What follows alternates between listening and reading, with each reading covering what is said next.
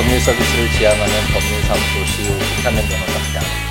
어, 함께 있는 민법 11번째 시간을 갖도록 하겠습니다. 음, 시간이 지나가지 않는 것 같은데, 그런데 벌써 10회가 지나고 11번째 시간을 갖게 되었습니다. 비록 일주일에 한 번, 한두 번에, 음, 많지 않은 어, 시간이지만, 어, 그래도 쉬지 않고 천천히 천천히 걸어오다 보니 벌써 10회가 어, 넘어갔네요. 음, 비록 천조가 넘는 이 조문들, 민법을 언제 다 읽을 수 있을까라는 의문을 많이 갖고 계시겠지만, 아, 이렇게 목표한 대로 멈추지 않고, 아, 천천히지만, 천리마 뭐 그렇게 빠르게 가진 않지만, 어쨌든 그 방향을 잊지 않고 그 길을 따라 천천히 천천히 아, 정진한다면 걸어간다면 언젠가는 목표한 바대로 아, 우리가 민법을 다 읽는 날이 오지 않을까. 지금은 11회지만 다음엔 101회가 어, 될수 있겠고 1001회가 될 수도 있겠죠. 이런 식으로 언젠가는 아, 우리가 원하던 목표에 도달할 수 있는 날이 오지 않을까라는 생각을 해봅니다. 음, 이번 주는 어, 개인적으로 굉장히 기분 좋은 일이 있었습니다. 어, 제가 어, 사법연수원을 수료하고 어, 처음 법무법인에서 일을 할 때, 음, 그때 1심, 2심, 3심 대법원까지 가는 사건이 하나 있었는데, 그때 그래도 저희가 승소를 한 사건이 있었습니다. 어, 그때 그 의뢰인 분이, 어, 지금 한 5년이 지났나요? 그 시간이 지났는데도 잊지 않아 주시고, 저를 어떻게 연락처를 찾으셔서 저에게 연락을 주셔서 이제 새로운 사건을 하나 다시 하게 되었는데요. 음, 어, 그때 당시 어, 열심히 하는 모습, 열정적으로 하는 모습을 좋게 어, 봐주시고 기억해 주셨던 것이 어, 무척 고맙게 느껴졌던 것 같습니다. 되돌아보면 음, 저의 삶에서 가장 어, 제가 멋있었다라고 해야 되나요? 행복했던 시간은 제가 열정을 가지고 음, 정말 열심히 저에게 주어진 것들을 해 나갔던 때가 아닌가라는 생각이 듭니다. 어떤 현실적인 거창한 거대한 어떤 성과 결과물이 나오던 순간보다도 오히려 제 스스로 열심히 음, 그 순간순간을 채워갔던 시간들이 저에게는 무척 소중했던 것 같고 어, 저도 저, 제 스스로도 그 당, 그때가 가장 어, 멋있지 않았나, 멋있게 살지 않았나라는 생각이 드네요. 음, 그 처음 연수원을 수료하고 변호사 업무를 시작하면서 너무 일이 재밌기도 했고, 어, 이제 배워가니까 이론으로만 알다가 이렇게 현실에서 그 분쟁에서 재판 과정을 통해서 이런 것들을 적용해가는 것이 너무 즐겁기도 했고, 어, 제가 그동안 음, 어떤 다른 사람들에게 어떤 의미 있는 사람이 될 수 있을까라는 고민이 있었는데 어, 변호사 업무를 통해서 아, 참 많은 것을 할 수 있구나라는 것들을 알게 되었기 때문에 그 순간 정말 열심히 했고 열정적으로 했고 어, 그리고 그러한 모습들이 어, 좋게 다른 분들에게 비춰졌던 것이 아닌가라는 생각이 듭니다. 음, 뭐 예를 들어서 제가 가장 행복했던 시간이라고 어, 생각이 드는 어, 야학 활동을 하던 시절 그 시절을 되돌아봐도 어, 실질적으로 제가 뭐 현실적으로 얻었던 건 어, 주량이 늘었다는 술을 잘 마시게 되었다는 뭐 그 정도지만 음, 그 순간이 참 아름답고 제가 제 스스로 멋있다라고 생각이 들었던 건 어, 정말 열심히 어, 살았던 것 같. 기 때문이 아닌가라는 생각이 드네요. 저와 생각을 같이 하고 음, 정말 어떤 현실적인 이득을 위해서가 아니라 음, 좀 더 나은 사회, 어, 모두 어, 많은 사람들이 행복해질 수 있는 어, 그런 사회를 위해서 작은 힘이나마 어, 힘을 합쳐서 그렇게 음, 하루하루 열심히 채워나가던 그 순간이 어, 정말 멋있었던 어, 나의 모습이 아니었나라는 생각이 들어요. 시간이 지날수록 음, 어, 이런 열정들이 많이 작아진다라는 생각이 에, 들곤 했는데 음, 어쨌든 그분을 통해서 다시 한번 아, 정말 순간순간 열정적으로 열심히 해야겠구나라는 것을 다시 한번 다짐하게 어, 됐던 순간인 것 같습니다. 음, 그러면 음, 저, 지난번 시간에 법인과 관련된 어, 내용 중에 이제 정관이 아니라 등기 부분과 관련된 내용을 한번 읽어보았잖아요. 한번 간단하게 읽어보고 어, 오늘 이제 이 법인을 구성하고 있는 기간 그 기간 중에서도 음, 가장 핵심적인 기간 중에 하나라고 할 수 있는 이사와 관련된 규정들을 한번 읽어보도록 하겠습니다. 음, 민법 제49조는 법인의 등기 사항이라는 제목으로 법인 설립의 허가가 있는 때에는 3주간 내 주된 사무소 소재지에서 설립 등기를 하여야 하는데 어, 등기 사항은 목적, 명칭, 사무소, 설립 허가의 연월일, 존립식이나 해산 이유를 정한 때에는 그 시기 또는 사유, 자산의 총액, 출자의 방법을 정한 때에는 그 방법, 이사의 성명, 주소, 이사의 대표권을 제한한 때에는 그 제한 이런 내용들을 담아서 등기를 하여야 한다라는 그런 내용을 읽어보았고 제 50조는 분사무소 설치의 등기 와 관련돼서 법인이 분사무소를 설치한 때에는 주사무소 소재지에서는 3주간 내에 분사무소를 설치한 것을 등기하고 그 분사무소 소재지에서는 등기 동기간 내에 전조 2항의 사항을 등기하고 다른 분사무소 소재지에서는 동기간 내 그 분사무소를 설치한 것을 등기하여야 한다. 주사무소 또는 분사무소의 소재지를 관할하는 등기소의 관할 구역 내에 분사무소를 설치한 때에는 전항의 기간 내에 그 사무소를 설치한 것을 등기하면 된다라고 해서 음 분사무소가 설치되었을 때 등기할 내용들, 등기할 사항들 어떻게 되는지 주사무소와 분사무소의 관계에서 어떤 등기를 하여야 되는지에 대한 어, 내용이었고 이에 대한 설명을 드렸던 것 같습니다.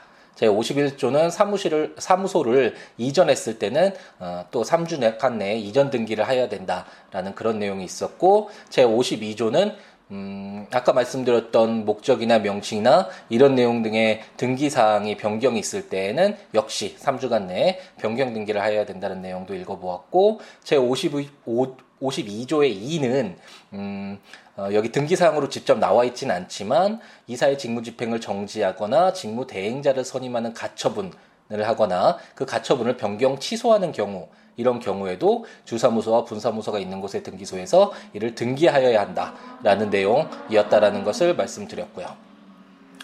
제 53조는 등기기간의 기산이라는 제목으로 어, 그 등기 할 사항으로 관청에 허가를 요하는 것은 그 허가서가 도착한 날로부터 등기의 기간을 기산, 계산하기 시작한다라는 거, 어, 다른 뭐 답변서 제출 기한 이런 내용들도 말씀드리면서 어, 왜 이렇게 규정이 되어 있는지에 대해서 설명드렸던 것 같네요. 제 54조는 설립 등기 이외의 등기 효력과 등기 사항의 공고라는 제목으로 설립 등기 이외의 본절의 등기 사항은 그 등기 후가 아니면 제3자에게 대항하지 못한다. 등기한 사항은 법원이 지체 없이 공고하여야 한다라고 해서 이 법인과 관련된 내용은 어, 제3자가 어, 명확히 알 수 있도록 어, 이렇게 공고도 하여야 하고 그 명확하게 어, 등기 사항을 기재를 해야지만 제3자에게 어, 주장할 수 있다, 대항할 수 있다라는 내용이다라는 것을 말씀드렸습니다.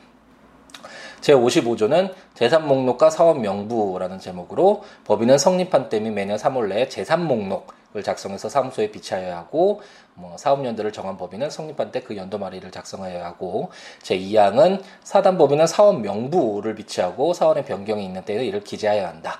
이것도 역시 마찬가지로 법원을 제3자 음, 에게 어, 명확하게 법인과 관련된 내용을 알리기 위해서 재산 목록과 사원에 관련된 그런 명 사원 명부도 어, 작성하고 비치하여야 된다라는 내용이었고요.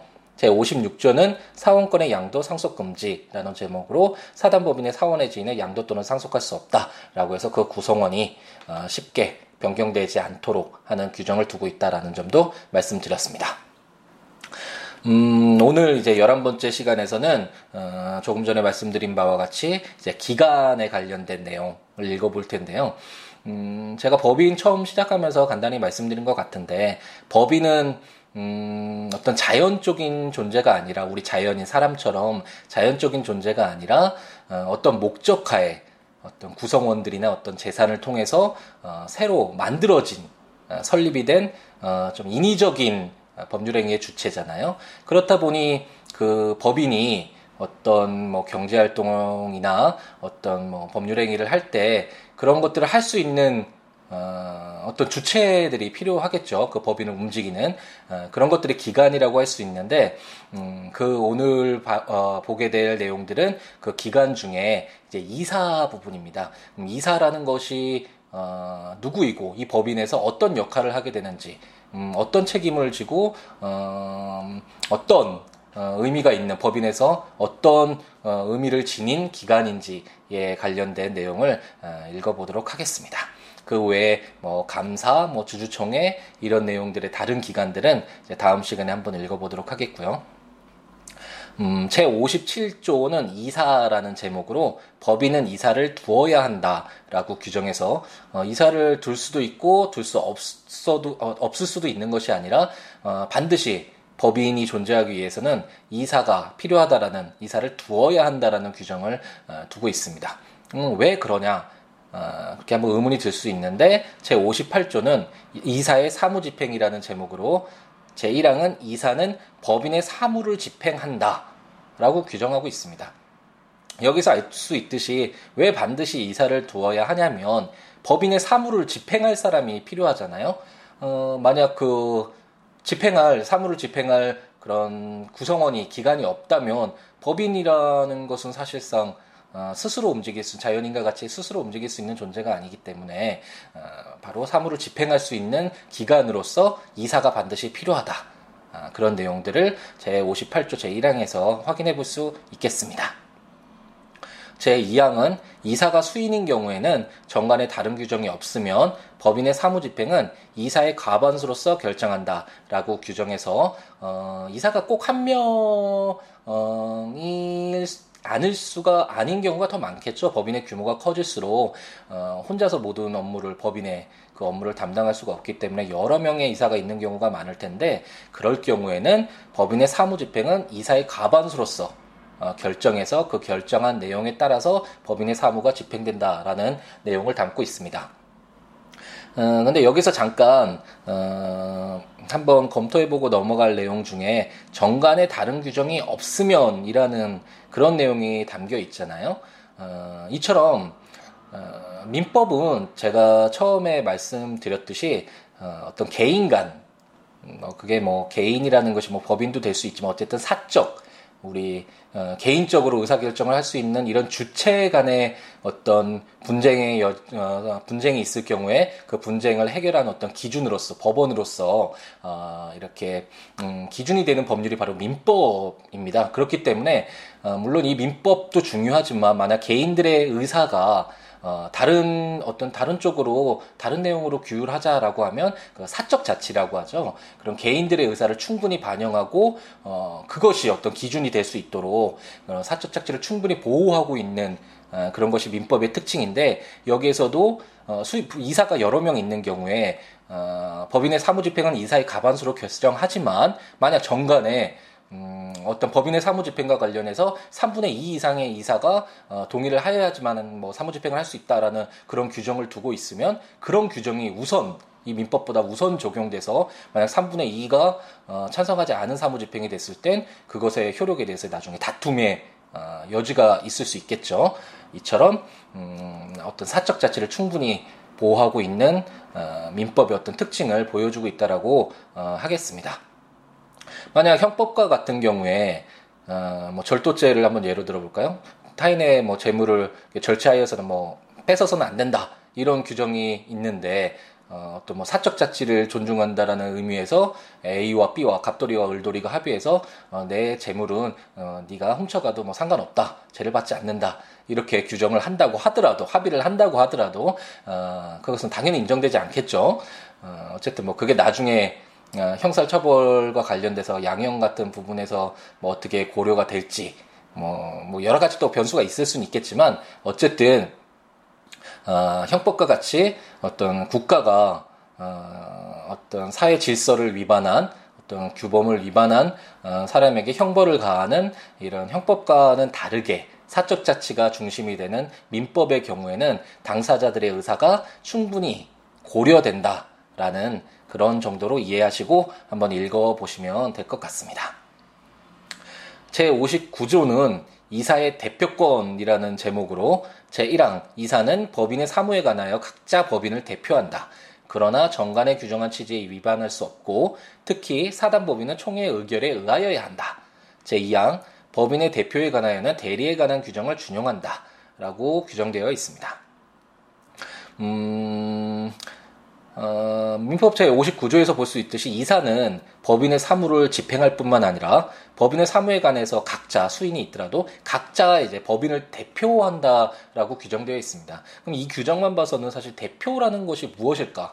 어, 뭐 상식적으로는 저희가 알 수 있겠죠. 대표한다 그러면 어떤 그 구성원들 뭐 반의 대표, 그리고 반장이라고 한다면 그 반을 대표해서 어떤 행위를 할 수 있고 그 반의 어떤 얼굴이라고 할 수 있잖아요. 이렇게 어, 우리가 그냥 상식적으로는 이런 생각들을 할 수 있는데 그럼 법률적으로는 대표한다라는 게 아, 도무지 어떤 역할을 할 수 있고 어떤 권한이 있고 어, 어떤 책임을 지게 되고 이런 것들이 어, 여러 가지가 의문이 될 수 있습니다.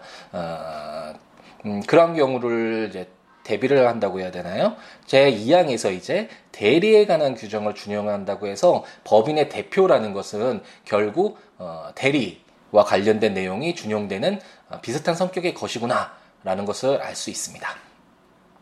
음, 제가 처음 함께 있는 민법을 시작하면서 말씀드렸던 것처럼 어, 대륙법계 어, 체계를 갖고 있는 저희와 같이 민법 총칙을 두고 있는 경우에는 이렇게 읽어나가기가 쉽지 않은 부분이 분명히 있습니다. 그렇다면 대리에 관한 규정들, 내용들을 알아야지 이제 민법 제 59조 이사의 대표권에 대해서 알 수 있겠죠. 아, 대표라는 것이 아, 아 이렇구나라고 알 수 있으려면 어, 이 대표에 관해서 어, 준용되는 대리에 관한 규정이 뭔지를 알아야지만 이해가 될 수 있겠죠. 어, 그것이 바로 이 어떤 대륙법 체계에서의 단점이라고 할 수 있는데 어쨌든 어, 민법 총칙 후반부에 나오는 대리에 관한 규정들을 한번 읽어보면 아 이런 내용들이 법인의 이사가 담당하는 어떤 대표에도 준용되는구나 아, 비슷한 내용의 음, 지위를 갖는구나 라고 생각을 어, 해볼 수가 있을 것입니다. 민법 제60조는 이사의 대표권에 대한 제한의 대항력권이라는 제목으로 이사의 대표권에 대한 제한은 등기하지 아니하면 제3자에게 대항하지 못한다라고 규정되어 있습니다. 어, 이사의 대표권에 대한 제한은 어, 꼭 등기를 하여야 할 사항이라는 부분을 민법 제49조 어, 제2항 제9호에서 이사의 대표권을 제한한 때는 그 제한을 등기하여야 된다는 내용을 어, 담고 있었는데요. 어, 민법 제 60조에서도 어, 그러한 내용들을 담고 있고 다만 등기하지 아니하면 제3자에게 대항하지 못한다라고 이제 규정을 하고 있는데 이런 부분과 관련돼서도 여러 가지 어, 의견 다툼이 있을 수 있습니다. 만약 어, 뭐 이사가 법인의 부동산에 관한 뭐 어떤 매매 행위를 할 수 없다라는 제한이 있었는데 그런 제한이 어, 있다는 것을 등기는 하지 않았지만 그런 제한이 있다는 것을 알고 있었던 갑돌이가 있었다고 한번 제한, 어, 가정을 해보죠. 그 갑돌이가 그런 제한이 있음을 알면서도 이사와 어떻게 좀 공모를 해서 그 법인의 부동산을 뭐 싸게 샀다라고 할까요? 어떤 이런 행위들을 했을 때 그걸 악의라고 하잖아요. 악의의 제3자일 경우에 이런 악의의 제3자에게도 그럼 어, 이사의 대표권에 대한 제한이 어, 대항하지 못하는 것이냐 뭐 이런 문제가 나올 수 있겠죠.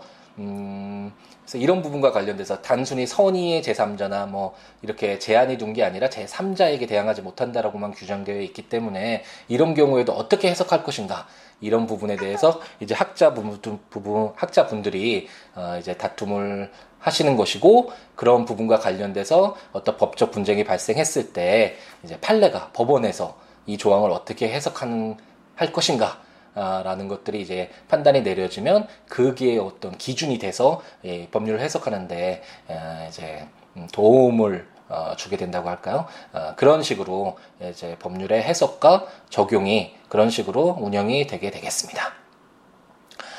음, 음, 뭐 참고적으로 판례는 이때 제3자는 선이든 악이든 어쨌든 제3자를 다 어, 포함한다라고 어, 해석을 하고 있는데 그런 부분은 음, 좀 더 이제 또 깊이 들어가는 것이니까 아, 간단하게 아 그렇구나 그런 어, 판례가 있, 있나 보다라는 생각을 하시고 그냥 넘어가면 될 것 같고요.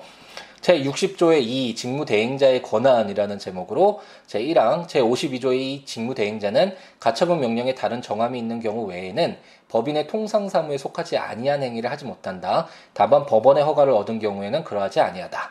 제2항 직무대행자가 제1항의 규정에 위반한 행위를 한 경우에도 법인은 선의의 제3자에 대하여 어, 책임을 진다. 라고 규정을 해서 음, 저번 시간에 읽었던 직무 대행자 가처분 명령 어, 또한 등기를 해야 될 사항이라는 것을 어, 지난번 시간에 한번 읽어보았는데 음, 그런 경우에 다른 정함이 있는 뭐 정관 같은 경우에나 어떤 가처분 명령에 어떤 다르게 규정되어 있지 않다면 법인의 통상 사무만을 할 수 있다. 법인의 허가를 얻지 않는 이상 법인의 통상 사무만을 할 수 있다라는 규정이 되어 있고요. 제 2항에서는 음, 아까 60조와 다르게 선의의 제3자에 대해서 어, 이런 직무대행자가 어, 법인의 통상 사무를 넘는 그런 위반한 행위를 한 경우에 법인은 선의의 제3자에게만 어, 그런 내용을 알고 있었던 악의 제3자에 대해서는 책임을 지지 않지만 선의의 제3자에 대해서는 책임을 진다라고 규정하고 있는 것을 음, 읽어보았습니다. 음, 그래서 법률을 이제 해석할 때 법원에서 해석할 때도 아, 이런 다른 조항들도 많이 이제 참고를 하면서 당연히 해석을 해야겠죠. 그래서 아까 말씀드렸듯이 제 60조 제 3자에게 대항하지 못한다가 아, 선의와 악의를 모두 포함하는 것이냐 아니면 선의만 의미하는 것이냐라는 것들이 문제됐을 때 아마도 제 60조의 2를 보면 선의의 제 3자에 대해서 책임을 진다 이런 식으로 입법자들이 음, 어떤 법률을 어, 제정을 할때 어, 이런 선의와 악의 이런 부분들을 어, 명확히 해주고 있는 것이 아니냐라는 것도 어떤 판단의 근거가 될 수 있겠죠. 아, 이거는 뭐 참고로 어, 그냥 한번 알아두시고요. 민법 제61조는 이사의 주의 의무라는 제목으로 이사는 선량한 관리자의 주의로 그 직무를 행하여야 한다라고 규정하고 있고요. 음, 제가 여러 번 말씀드린 것 같은데 이런 조항들이 이제 갈수록 어, 법률 전문가가 돼서 변호사로서 업무를 하는 경우에 가장 어, 어려운 조항 중의 하나입니다. 과연 선량한 관리자의 주의가 뭐냐 이런 부분들이 어, 수없이 많이 어, 현실적인 문제로 발생을 하고 이에 대한 다툼을 법원에서 지금도 많이 하고 있을 것이고요. 다툼이 되는 조항입니다. 음, 여러 가지 사정들이 고려가 되겠죠. 단순히 뭐 하나의 행위만으로 이것이 선량한 관리자의 주의가 직무를 해태한 것이다 잘못한 것이다 아니다 그렇지 않다라고 판단할 수 있는 건 아니고 여러 가지 사정들 그 법인의 내부 사정도 있을 것이고 그 법인이 어떤 경제적 주체로서의 어, 법률행위 가 어떤 것이었는지 그럼 이사가 어, 그 법률행위에 관련돼서 어느 정도 어, 뭐 담당을 하였고 어, 어떤 의무가 있는 상황에서 그 어떤 그 행위가 그 의무와 비교를 했을 때 어느 정도의 위반 행위가 있는 것인지 뭐 이런 여러 가지 사유가 음, 어, 고려가 될 것이기 때문에 쉽게 어, 이렇게 판단을 내릴 수는 없을 것 같습니다. 아, 네. 계속 핸드폰에서 주말에는 거의 녹음을 하더라도 오진 않는데 오늘은 강복 강복절이라서 공휴일이긴 하지만 어, 어쨌든 금요일이기 때문인지 자꾸 어, 이렇게 메시지나 이렇게 카카오톡이 와서 어, 제가 잠깐씩 막 어, 예, 정신을 예, 잃고 있네요. 네, 약간 이해를 해주시고요. 어, 다음 제 62조를 한번 읽어보도록 하겠습니다. 이사의 대리인 선임이라는 제목으로 이사는 정관 또는 총회의 결의로 금지하지 아니한 사항에 한하여 타인으로 하여금 특정한 행위를 대리하게 할 수 있다.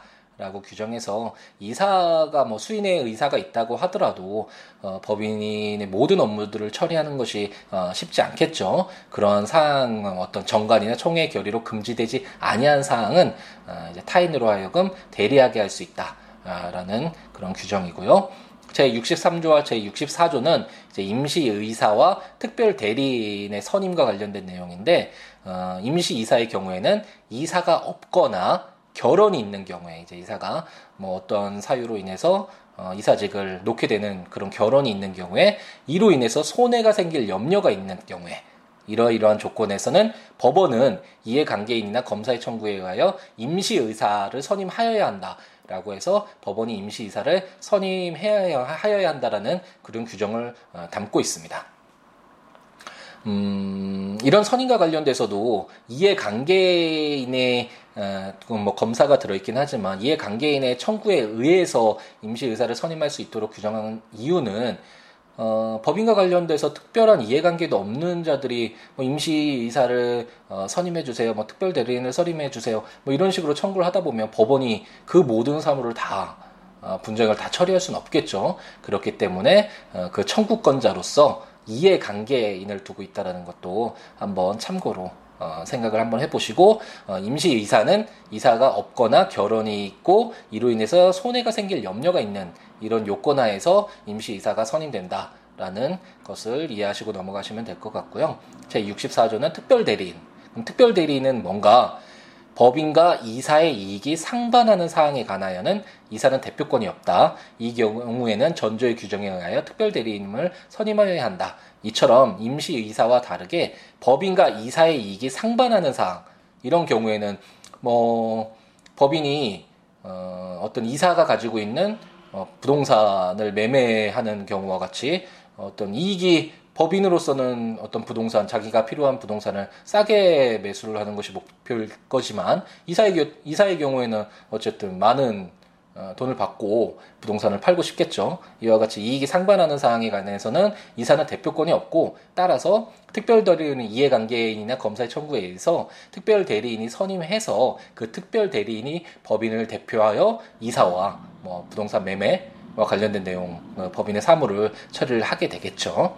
음, 그것이 바로 특별 대리인이다. 그것이 민법 제64조에 규정되어 있는 내용입니다. 제65조는 이사의 임무 해태라는 제목으로 이사가 그 임무를 해태한 때에는 그 이사는 법인에 대하여 연대하여 손해배상의 책임이 있다라고 하는 규정을 어, 두고 있습니다. 지금까지 이사가 법인과 관련돼서 어떤 역할을 하는 기관이냐 라는 내용을 한번 읽어보았는데 과연 이사가 그 임무를 잘못했을 때는 어떤 책임이 있느냐? 그건 법인에 대해서 손해배상의 책임이 있고 수인의 법인이 있을 때는 연대에서 법인의 손해배상 책임이 있다라는 내용을 두고 있습니다. 음, 처음 이제 민법 정칙을 읽을 때 어, 해태라는 이 말이 단어가 과연 무엇을 의미하는지 도무지 알 수가 없었습니다. 그 당시는 사실 뭐 프로야구에 해태 타이거즈가 있었기 때문에 이 해태가 아니냐 뭐 이런 그런 농담도 예전에 친구들과 했던 것 같은데 어, 이런 법률 용어가 요즘에 많이 순화되고 있어서 이런 뭐 해태란 말도 곧 바뀌지 않을까라는 생각이 드는데요. 어쨌든 이사가 어, 자신이 처리해야 될 임무를 게을리해서 어, 어떤 법인에게 손해를 줄 그런 행위를 했을 때는 법인에 대해서 손해배상 책임이 있다 라는 정도로 이해하고 넘어가시면 될 것 같습니다. 네, 법인과 관련된 내용은 사실 제가 뭐 말씀드릴 내용이 그렇게 크게 많지 않은데 음, 조항을 좀 많이씩 읽다 보니까 시간도 많아지는 것 같고 또 틈틈이 조문 읽으면서 도움이 될 내용들 뭐 법, 뭐 법률 읽어나갈 때 좀 도움이 되는 내용들을 첨부하다 보니까 시간이 조금씩 길어지고 있는 것 같습니다. 이해를 해주시고요. 아마도 이제 법인이 끝나고 나서 법률행위 파트에 가면 아 민법이라는 것이 이런 것이구나라는 것을 좀 더좀 어, 좀, 음, 친숙하게 느낄 수 있는 기회가 되지 않을까라는 생각을 해봅니다. 예, 강복절이네요. 예, 많은 의미가 있는 날이죠. 어, 금요일에 있어서 많은 분들이 어, 물론 강복절의 의미도 있지만 휴일로서 어, 좋은 시간을 어, 갖고 계시지 않을까라는 생각이 듭니다. 고속도로도 많이 막힌다고 하는데요. 여행을 가신 분들은 즐겁게 비록 차는 막히지만 연휴 잘 시간 잘 보내시고 행복한 그런 음, 시간들 보내셔서 다음 주 충분히 준비할 수 있는 에너지 얻어오시기 바랍니다. 음, 저에게 연락을 하고 싶으신 분은 어, siwo.net 블로그 siwoolaw.net 블로그에 오시거나 026959-9970 네, 전화번호도 헷갈리네요. 6959-9970으로 전화 주시거나 아니면 siwo 골뱅이 gmail.com으로 어, 메일을 주셔서 어, 저에게 연락을 주시면 제가 알고 있는 범위 안에서 어, 최대한 어, 말씀드리도록 하겠습니다. 어, 오늘 하루도 행복하게 채우시기 바랍니다. 감사합니다.